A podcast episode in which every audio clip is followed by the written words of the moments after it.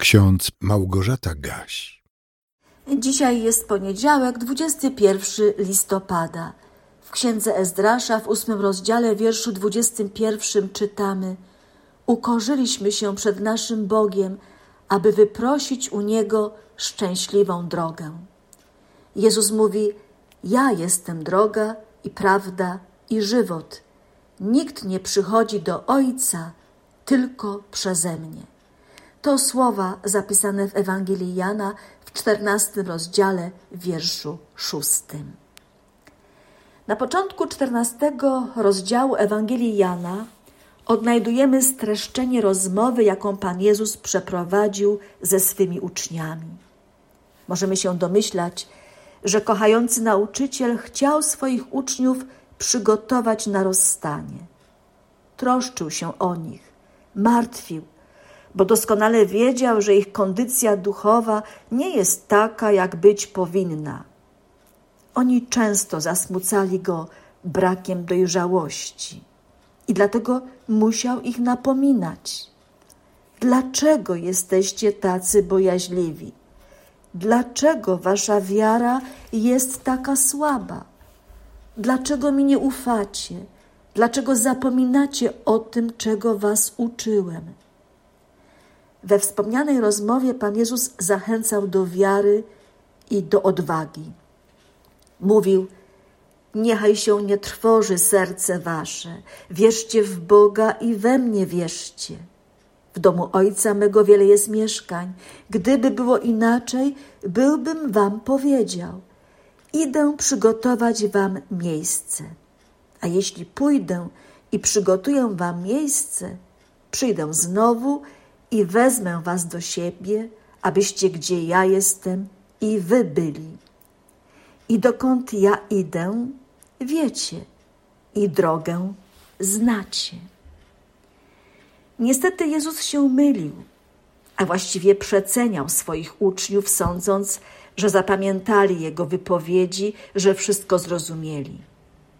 Apostoł Tomasz szczerze zapytał: Panie, nie wiemy, dokąd idziesz, jakże możemy znać drogę? Czyli tak niewiele zrozumieli, tak niewiele zapamiętali. Tak bardzo przeszkadzało im własne wyobrażenie o tym, jaki powinien być Mesjasz. Oni już dawno rozpoznali w Jezusie Mesjasza, ale nadal mieli różne obawy i nie potrafili przyjąć wszystkiego, co im Jezus zapowiadał. W tej konkretnej rozmowie na pytanie Tomasza Mistrz z Nazaretu odpowiedział: ja jestem droga i prawda i żywot. Nikt nie przychodzi do Ojca tylko przeze mnie. Gdybyście byli mnie poznali i Ojca mego byście znali. Odtąd go znacie i widzieliście go. Rzekł mu Filip: Panie, pokaż nam Ojca, a wystarczy nam. Odpowiedział mu Jezus: tak długo jestem z wami i nie poznałeś mnie, Filipie? Kto mnie widział, widział Ojca. Jak możesz mówić: pokaż nam Ojca? Pan Jezus z wielką miłością i cierpliwością tłumaczył uczniom, w co powinni mocno uwierzyć i jak powinni swoją wiarę umacniać. Teraz słyszą: ja jestem jedyną drogą prowadzącą do Ojca w niebie. Ja jestem jedyną prawdą, której potrzebujecie, by móc uwierzyć i w swej wierze wytrwać. Ja jestem waszym życiem. Mam moc przeprowadzić was ze śmierci do życia, do życia wiecznego. Słowa Jezusa mogą zdumiewać, a nawet wydawać się bezsensowne dla tych, którzy nie rozpoznali w Nim Zbawiciela świata. Bo jak człowiek może nazywać siebie drogą, albo prawdą, albo życiem? Zwykły człowiek może jedynie powiedzieć: ja wskazuję ci drogę, ja oznajmiam ci prawdę, ja pomagam ci żyć. Ale Jezus, Syn Boży, Bóg w ludzkim ciele, mógł tak o sobie powiedzieć, a my dziś chcemy Go za to uwielbiać. Gdy mamy problem ze znalezieniem drogi dla siebie, powinniśmy najpierw ukorzyć się przed Bogiem, jak o tym czytamy w Księdze Ezdrasza w ósmym rozdziale.